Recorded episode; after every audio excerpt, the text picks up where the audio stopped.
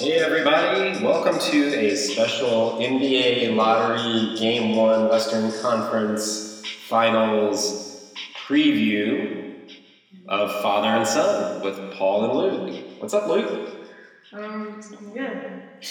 um, um, we do apologize that we did not do a semifinals preview first round review, but um, we were too busy watching the games and we didn't. We just didn't have it time on our schedule. Yep, and we just have a short window tonight. We only have about 10 minutes before the draft Yeah. lottery starts.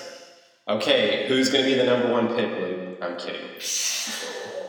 it's which team is going to get Zion? What do you think's to happen? What do you think will happen there? Well, since there's a new rule about the 14% thing, We're gonna the top explain three, um, so the top three, the worst three teams are going to all get 14% chance of getting the number one pick. And then it's like 9%, and then it just goes down from there. Okay. So the percentages have changed. So it is way more likely for any team in the top three to get it. And who are those three teams we're The looking at? Bulls um, are third. The second second are the Cavs versus Suns. I thought it was the Knicks, Cavs, and Suns. Oh yeah, Knicks, Cavs. Okay. Yeah, I think, I, I think the know, I think Bulls, Bulls. I think Bulls were Bulls are like Bulls Wait, are I think Bulls were top worse than uh, Cavs. top four, I believe, top I think five. I think Bulls were worse than Cavs. So, who do you think is going to end up with that number one pick, regardless? Um, I think New York. Well, I would say Cleveland because I feel like they're gonna bring to kind like replace LeBron. But I'm gonna say that New York's gonna get the number one pick because of um, just because obviously the marketing and um, they're the worst team in the league, so it's very likely.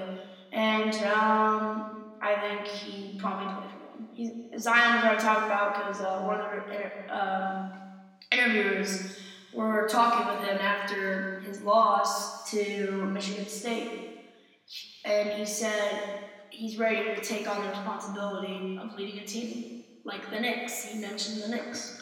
Uh, you know, I, I'd be curious if, if he would actually be the one to lead that team, though. I almost wonder Yeah. if the Knicks do get the number one pick and they pick Zion, which everyone presumes they will.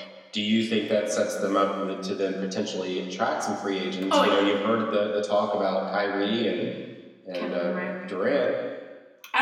Don't think gonna go there, but yeah, Ky- Kyrie and Durant. I think Kyrie's gonna leave this summer. He was gonna sign with Boston at the beginning of the year, but after his disappointing loss, and I feel like the Celtics are better off without him. I agree.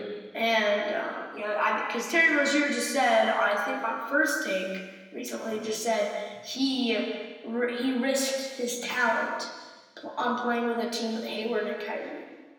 He said that, Hmm. and it's so it's kind of showing that Kyrie, if he does leave, Tony Rozier's obviously going to get that spot. It could definitely be addition by subtraction. Kyrie, a tremendous talent. I, I heard a, a local uh, Cleveland uh, columnist, a Cleveland Plain Dealer columnist on the Dan Patrick show earlier today, and he said, you know, Kyrie's a tremendous talent, but he's just, uh, uh, to put it lightly, a very unique individual and difficult to difficult to play with. I think for, for some guys. So it'll it'll be interesting to see what he does if he ends up in New York. And I think you mentioned Kawhi, and I, I know I've joked on this podcast about Kawhi being just sort of an average player, and I, I've said that very tongue in cheek. Kawhi is the number two scorer right now in the playoffs behind Durant. That shot against Philly is going to go down as an all-time NBA. Yeah, and same with that. McCollum push off. The push off McCollum. hey, hey, hey. CJ left corner 18 footer McCollum. How, I mean, three in a row in the last Yeah. you know minute and a half or whatever it was of that game. I mean, who says the mid range jumper is dead? But no, I think. Uh, but to get back to Kawhi, I think he doesn't he have to stay in Orlando now. I mean, Toronto. or Toronto. He, he can't go anywhere else, right? I mean, No. the- I think he was gonna stay in Toronto. You were doubting it. I think he's gonna stay. It was really He has to, year. He bought a house. He didn't rent one for a year or anything. That would have bought really time. But like, I know he's I know he's rich, but he's gonna buy a house in Toronto. he can live in LA in the off season. Here's why I think he needs He to does stay. have a house in LA, but I think he needs to stay. Here's why I think he needs to stay league. It's because, and he, and he has to, because right now, everything DeMar DeRozan did as a Raptor, mm-hmm. Kawhi surpassed that in a one made shot, right? So you look at what he just did to elevate this team to a place they've never been, the conference finals. Yeah. This is uncharted territory for Toronto. So he's already legendary in that city. He'll never have to buy another meal or drink in Toronto as long as he lives there. Yeah. So he has that going for him. So even if they don't advance beyond the conference finals, then that's motivation to want to get there next year and Yeah. to get to that next step. If they make it to the NBA finals and lose to Golden State or Portland, then that's motivation to get back there next year and try to win the whole thing. Yeah. And if they win a championship, can you really walk away from No, that to go test out another team? No, you can't. Like, I, I mean, I I just think it's a done deal. He has to stay. yeah, you have you, you're gonna have to stay because obviously Toronto being an expansion franchise in the mid '90s. Uh, what what time was it? When? Uh, Maybe- gosh, I maybe late 80s, like 89, Yeah, it may the 80s. 89, yeah. They came out the big um, They were never good until Vince Carter and Tracy McGrady. They were they weren't even amazing. They were decent. Mhm. And then after DeMar DeRozan, the last four years, they've gone down in the conference finals or the semifinals because of LeBron, Mhm. and LeBron's not in the East anymore, and so they don't have to deal with him, and he's not in the playoffs, so they don't have to deal with him in the finals. And the last thing I'll say about Toronto, when Philly tied that game, when when uh, uh, Oh, Butler. Butler got that fast break and tied that game at the end, the look on the faces of the fans and the guys who have been on that team Yeah. before. And I, what did I say to you? Uh, Who did I say had to take that last shot? What a quad. Why? Because he did. didn't have that history that those other players had where Toronto was just, you know, completely fallen short of all their expectations, and they did You, time. you can't give it to Kyle Lowry because I know Nick Nurse and Kyle Lowry are definitely closer because they're kind of like player coach. Um, but Kyle Lowry, he's never been a good playoff player.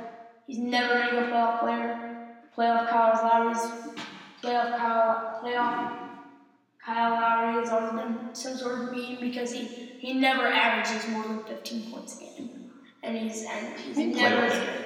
He played okay in the series, but you just knew if they didn't They give it to to. Kawhi, they were going to lose the game. All right. Or they were going to go to overtime, which Philly won. All right, this is going to be an abbreviated podcast, and we'll, we'll definitely try to do some more here before throughout the playoffs. But just a couple, few more minutes, and then we'll wrap up. So, real quick, let's talk about tonight. Who do you, what do you think? What do you expect to see in the series with uh, Portland and Golden State? I expect the, um, I expect Portland to come out, and I think it to be a very close game tonight. Game one, no matter like usually it's going to be a close game. Like we saw the NBA Finals last year, the Cavs got swept. Game one, which it was a very questionable call, where LeBron didn't get the charge, which they would have won them that game.